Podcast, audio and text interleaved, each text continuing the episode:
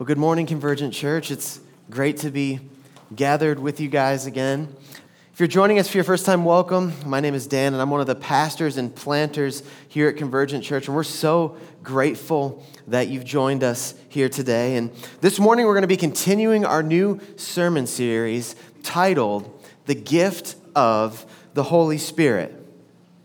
Now, that title sounds a little weird, a little off at first, doesn't it? We most often use the two words spirit and gift when referring to spiritual gifts, the gifts of the Spirit, the gifts imparted to us by the Holy Spirit upon becoming a Christian. Yet, here we are with a series titled The Gift of the Holy Spirit. When you think of the Holy Spirit, what comes to mind? I like the deep sigh of contemplation over here from some of our kids. Depending on your church background, you may think of a, a, mystical force or miraculous signs and wonders. Maybe it's heavenly languages, speaking in tongues. No doubt, the Holy Spirit has poured out all kinds of miraculous gifts on the church to advance the good news of Jesus Christ. But have you ever stopped and thought about how the Spirit Himself is a gift. The Spirit Himself is an amazing, miraculous gift to the church. And in this sermon series, we're examining His truly extraordinary work in the life of every believer. From the very beginning, from the moment that we place our faith in Jesus and become a Christian, to the very end, seeing our inheritance of eternal life realized in heaven, and everything in between. Now, last week, we began our series by looking at regeneration. That is the Spirit's work in our being born again. How we become children of God, not by our own works, not by our own merit, but rather the Spirit Himself giving us new life. It's, it's nothing that we do, but the Spirit gives us faith. And this morning, we're going to continue on in our series with a study on Revelation. Not the book of Revelation. We're not talking end times, apocalypse, mark of the beast, uh, none of that stuff. Rather, how the Spirit actually reveals things to us. Now, have you ever lost something in the dark. Maybe you lost your keys by the campfire, only to frantically pace around the lawn with the dim light illuminating from your phone in hopes of finding them. I'm not speaking from experience. Or, or maybe you're driving your car and your phone slides in between the driver's seat and the center console, only for uh, you to begin erratically driving as your hand is beneath the seat, fumbling to try and figure out where your phone is at. Again, not speaking from experience. Uh, better yet, a recurring game we play in the Dameron household nearly every night is called Do You Have the Remotes? As many of you know, Sarah and I are true crime junkies on the FBI's watch list without a doubt. And really, the only time we get to watch our true crime TV shows is right before we go to sleep each night. Romantic, right? But nonetheless, each night we crawl into bed, we turn on the TV, we turn out the lights, and pick up where we left off in whatever series we've been watching. But then the closer it gets to midnight and the, the more that we begin to drift off into sleep, something happens. One of us will lean over, annoyed at the light from the TV or, or the sound from the audio, only to say these words Do you have the remotes? AKA, will you turn the TV off and turn the fan on so I can go to sleep? Only for the other to reply, no, I thought you had the remotes. And there we are in the dark, running our hands across the top of the covers and underneath the sheets, trying to find the remotes. And, and most of the time, it's to no avail. So one of us will have to get up, walk over to the TV, turn it off, turn the fan on, walk back to bed, and crawl back into bed. But then, when the morning comes and gives light, illuminating our bedroom, aha, there are the remotes. Usually right in plain sight. Honestly, they're usually somewhere actually on top of the comforter. Yet in the darkness of night, we could not see them. We couldn't find them. This morning, I have just one point for you. Shocking, I know, especially from the man whose track record says that he's going to preach anywhere from 40 to 55 minutes on a given Sunday, but we really do just have one point this morning and three facets of it. You had, to, you had to have known that there was a catch. The point this morning is this the Holy Spirit reveals. Or said another way, the Holy Spirit gives us new eyes to see. The Spirit who gives life that we examined last week does so through supernatural revelation. And He does so in this way the Holy Spirit gives us eyes to see our sin, to see our Savior, and to see the truths of Scripture. If you've got your Bibles, let's go ahead and turn to John chapter 16. If you don't have a Bible, it will be up on the screen behind me. And we'll begin reading in verse 7. Now, leading up to this point in John's gospel, Jesus prophesied. He foretold his disciples how they would be hated as he had been hated, how they would be persecuted just as he had been persecuted, how they would be put out of the synagogues, and, and, and some of them would even be killed for having followed him. And then Jesus says something staggering in John 16 and in verse 7. He says, Nevertheless, I tell you the truth, it is to your advantage that I go away. For if I do not go away, the Helper will not come to you. But if I go, I will send him to you. Jesus just told them it's to their advantage that he no longer be in their midst as they endure all of these things. That sounds crazy, doesn't it? Have you ever thought to yourself, man, I just wish that Jesus was here beside me in the flesh, walking beside me. I just wish Jesus was here to comfort me in my distress. I just wish that he was here to instruct me in what to do, to help me navigate the complexity of this season of life. Have you, have you ever thought these things? I know that I have many times. Sometimes life in this broken world is just hard. And at times it feels like it would all be easier if Jesus was just here with us in the flesh to comfort, to instruct, and to help. Yet, according to Jesus' own words here in John 16, this is our new reality. It is better to have the Spirit inside of us than Jesus beside us. It is better to have the Spirit inside of us than Jesus beside us. He said, It is to your advantage that I go away, for if I do not go away, the Helper will not come to you. This word helper means counselor, one who encourages.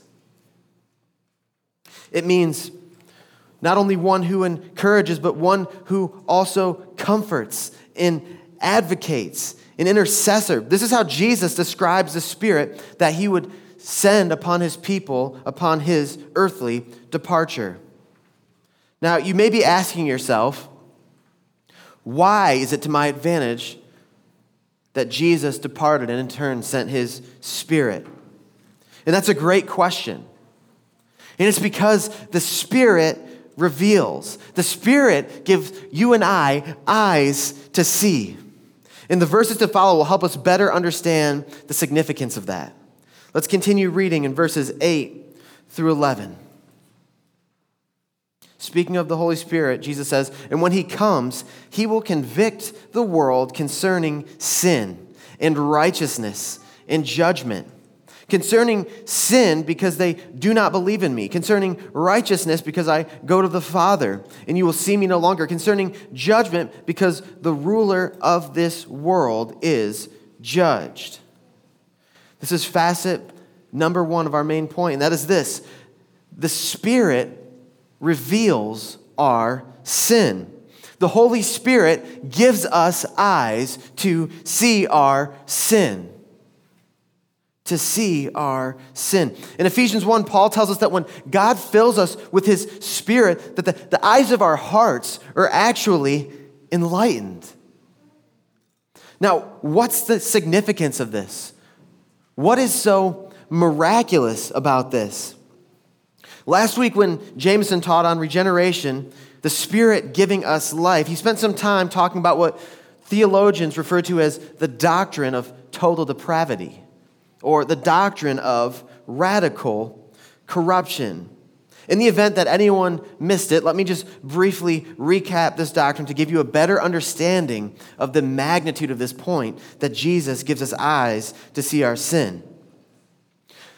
The doctrine of total depravity would say this that the eternal God of the Bible is the sole creator of all things in the heavens and on the earth. He separated the light from the dark, the day from the night, the dry lands from the waters. He filled the land and the seas with plants and animals. And lastly, he formed mankind in his own image, and he declared all of his creation to be very good. And in the Garden of Eden, God daily walked with Adam and Eve. He had given them dominion over all things. The only thing that he prohibited is that they not eat from the tree of the knowledge of good and evil. And he warned them that the day that they did, that they would surely die. Well, that came not long after. The day came when they rebelled against God and ate of that tree. And it was at this moment that sin and death entered the world just as God said it would. And when you look around and see how just jacked up the world is, this is the root of it. This is where it all started.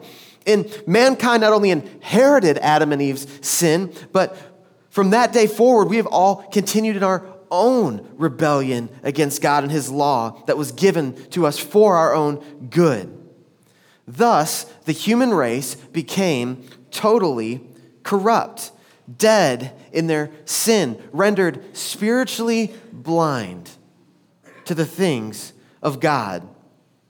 Romans 3 emphatically declares that no one is righteous, that no one understands the things of God, that no one seeks God, that all have turned away. That's some heavy stuff. Those are some strong realities. So, where can hope be found. God was clear regarding what the judgment for sin would be. And that means that He would have been perfectly just to leave you and I in our sin, to meet the end of our own demise. But that's not what He did. Because of God's love for his people, throughout the Old Testament, we see God cause his spirit to fall upon certain people at different times. Most often, prophets and priests and kings of Israel, the Spirit came upon them to lead God's people, to convict them concerning their sin, and to instruct them of what was to come. God dwelt above the people. His Spirit fell on a select few people, but, the majority remained blind in their sin. Then in the Gospels, we see God's love for his people displayed yet again in that he sends his only son, Jesus, into the world. And Jesus walked among the people, leading the people, convicting them of their sin, instructing them of the things that were to come. But it gets better even still. What did Jesus say would happen when he departed? He said he would send the Helper, the Holy Spirit, to do what? To convict the world concerning their sin.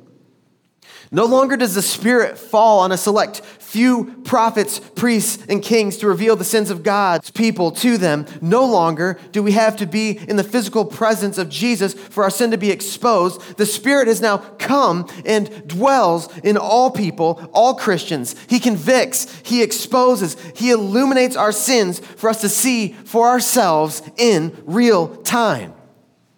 And it's only because of the Holy Spirit that you and I have this ability to now see our sin. Our sin blinded us.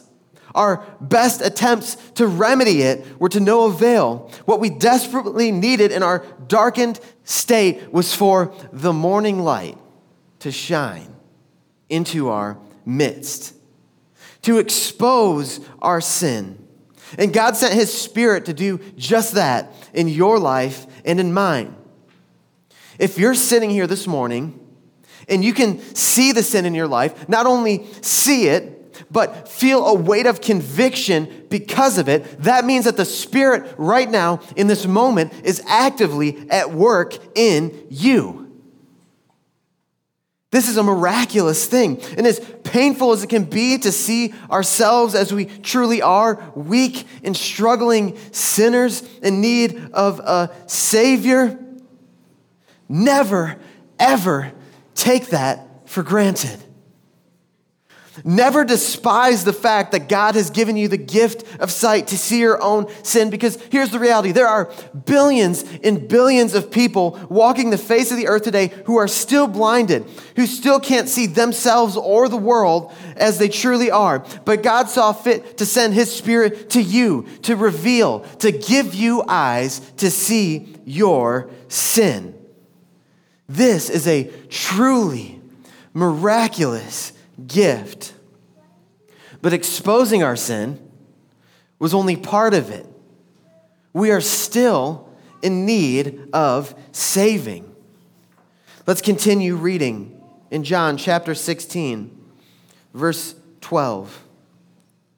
Jesus said, I still have many things to say to you, but you cannot bear them now.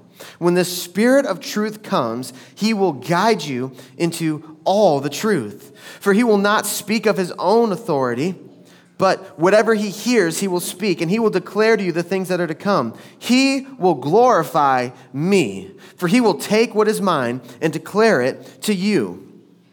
All that the Father has is mine. Therefore, I said that all he will take what is mine and declare it to you. This brings us to facet number two, and that is this the Spirit reveals the Savior. The Holy Spirit gives us eyes not only to see our sin, but to see our Savior. Verse 14 declares that the same Spirit that convicts us concerning sin, the same Spirit who helps us to see our sin, also glorifies Jesus. This word glorify means not only to praise and to honor, but to magnify. What comes to mind when you think of magnifying something? My mind tends to go to like a microscope or a telescope. Microbiologists study living organisms that are too small to be visible with the naked eye, things like bacteria and viruses and, and algae. To help them see these organisms, they use a microscope. A microscope magnifies these seemingly invisible organisms, making them appear larger than they actually are. On the other hand, an astronomer will use a telescope to magnify things like stars and moons and planets and comets. A telescope takes something that is massive but seemingly small because it's at a distance and enables the astronomer to focus in on the finer details of it, to get a greater scope and an understanding of it. The Holy Spirit magnifies Jesus in this latter way. The Spirit works as our telescope. That is to say, the Holy Spirit gives us eyes to see Jesus as more than just a moral man who walked the earth 2,000 years ago. The Holy Spirit gives us eyes to see Jesus as more than just a leader of a movement to model our social justice efforts after. The Spirit gives us eyes to see Jesus as more than just another wise religious teacher. The Spirit gives us eyes to see that Jesus is more than just another prophet come and gone, dead and now buried somewhere in the Middle East. The Holy Spirit gives us eyes to see Jesus as he truly is. And that is this, my friends the wonderful Savior of our souls, and to believe in our hearts and to confess with our mouths that he alone is Lord. This is the good news. This is the gospel. Because of God's love for his people, he sent his only son, Jesus, into this broken world. We've already said as much. But Jesus came not only to lead people, not only to convict them of their sin and to tell them of what was to come, but he came to live in their place. Jesus came to live in your and in my place. He lived the perfectly holy life that you and I were unable to live because of our sin. He kept God's law perfectly in thought, in word, and in deed. And then he took the punishment we deserved for our sin. God declared that the wage for our sin was death, and Jesus died the sinner's death on a cross that we deserved to die. And he did so in our place as our substitute. He was buried, and after three days, he rose from the grave, conquering sin and death in the fall of mankind once and for all. Because of this, whosoever, any and all who believe on this reality will not die in their sin and spend eternity separated from God but rather, but rather will receive forgiveness for their sin and eternal life in the presence of their Savior. We can rest assured that when we die, heaven is our home, a place with no more sorrows, with no more tears, with no more sin, with no more brokenness, but most importantly, a place with perfect fellowship with our Creator perfect fellowship together, walking together again, just as Adam and Eve did in the garden. But even better, because it will be perfect. What a miraculous gift the Spirit is to us. In our depravity, in our darkness, we knew we needed redemption. We felt around for it. We sought it out in the people of things of this world, which availed powerless to save. But now the Spirit gives us eyes to see our sin. And not only this, but gives us eyes to see the Savior, Jesus Christ. The Spirit reveals our sin, He reveals the Savior. And lastly, facet number three, the Spirit reveals the truths of Scripture. The Spirit gives us eyes to see and to believe the truths of God's Word. Or let me, let me frame it this way the Spirit doesn't just reveal sin, reveal our Savior, and leave us to navigate the complexities of life in this fallen world alone. No, He continues to illuminate our path until the day when our faith becomes sight. This is what He does. We're still in the same section of John 16, but this time honing in on verse 13, where John writes this When the Spirit of truth comes, he will guide you into all the truth. For he will not speak of, on his own authority, but whatever he hears, he will speak, and he will declare to you the things that are to come. Or said another way, in just a couple of chapters prior, in John 14, verse 26, he said this but the Helper, the Holy Spirit, whom the Father will send, he will teach you all things and bring to remembrance all that I have said to you. Jesus walked with his disciples every day for the final three years of his life. They witnessed many miracles, they witnessed many healings, they witnessed many miraculous signs and wonders, and they heard many, many teachings. John actually concludes his letter in this way. He said, Now there are also many other things that Jesus did. Were every one of them to be written, I suppose that the world itself could not contain the books that could be written. But Jesus sent his Spirit to his disciples in order to bring all those things to remembrance. Because the apostles, they were responsible for this the Bible completing the writing of this book as they were carried along by the Holy Spirit, so that in turn, you and I could also be guided into all truth by the Spirit. Let's consider 2 Peter 1 16 through 21. Peter, an apostle, said this We did not follow cleverly devised myths when we made known to you the power and coming of our Lord Jesus Christ, but we were eyewitnesses of his majesty.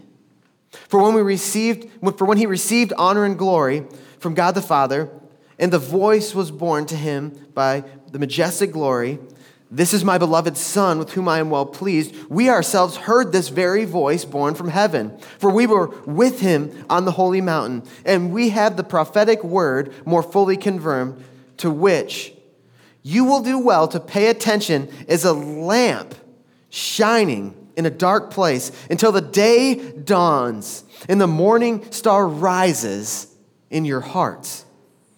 Knowing this, first of all, that no prophecy of Scripture comes from someone's own interpretation, for no prophecy was ever produced by the will of man, but men spoke from God as they were carried along by the Holy Spirit. Here's the reality when the Spirit gives us eyes to see our sin and to see our Savior, our journey has just begun. As redeemed sons and daughters of the Most High God, what are we to do when faced with the realities of the broken world around us all? As we walk down this road called life, we are still tempted. We will still succumb to sin. These mortal bodies will fail us. There is anxiety and there is depression. There's chronic pain. There are jacked up relationships. There is heartache. There are sins committed against us. There is abuse. There are financial struggles. There is poverty. There is famine. There is hungry. There are wars, nation against nation, just as we are seeing with Russia and Ukraine today. And there is ultimately death in our mortal bodies. There's this lingering reality that though God has given us eyes to see ourselves in the world around us with increased clarity, not everyone is there and not all is right yet.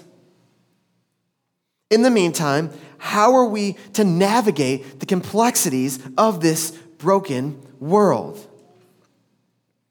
Psalm 119, 105 says this Your word is a lamp to my feet and a light to my path. In the darkness of a fallen world, the Spirit reveals the way forward for us.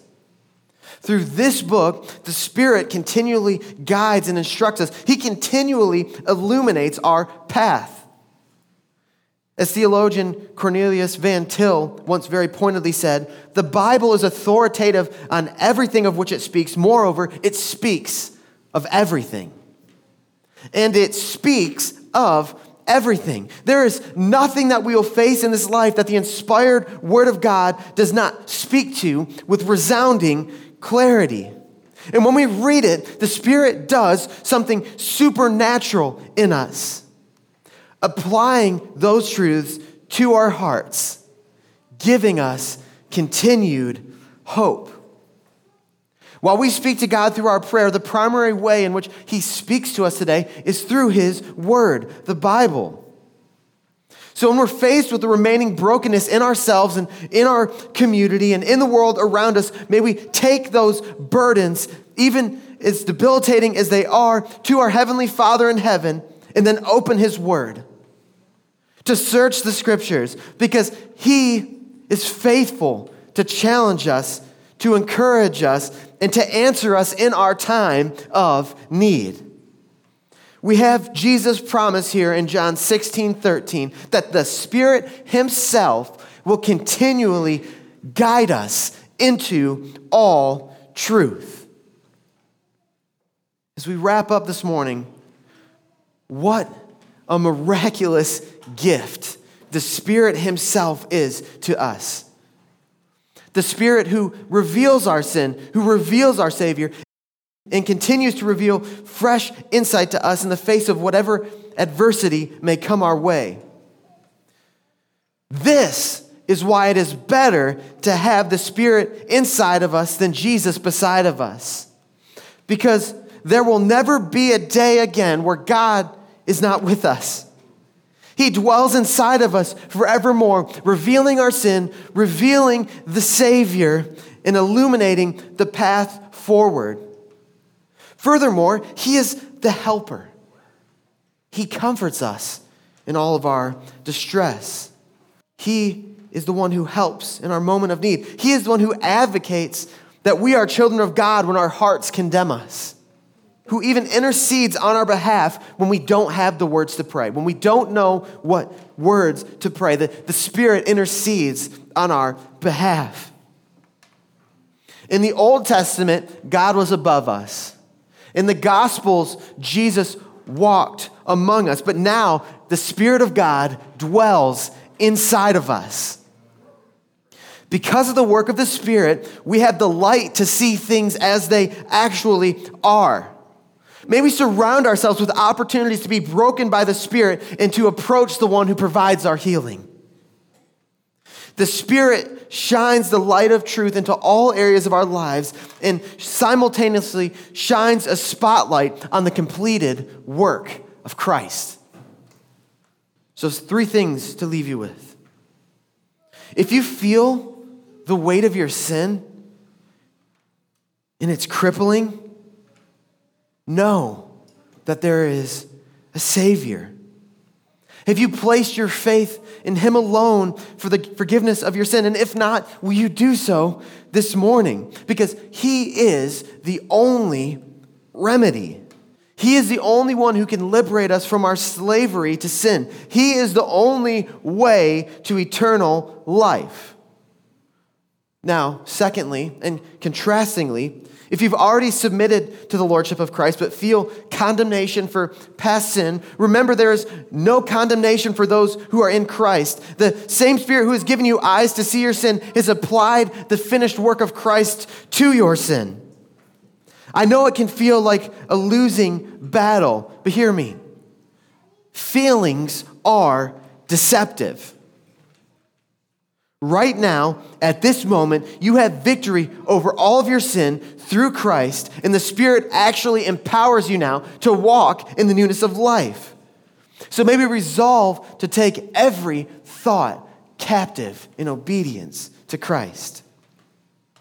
And lastly, as trouble arises in our lives, remember, you don't have to figure it all out by yourself. Furthermore, you can't figure it out all by yourself, but God has given the Spirit to reveal all truth to you. So, as people here at Convergent Church, may we lean into His revealing light of the Spirit wherever He shines.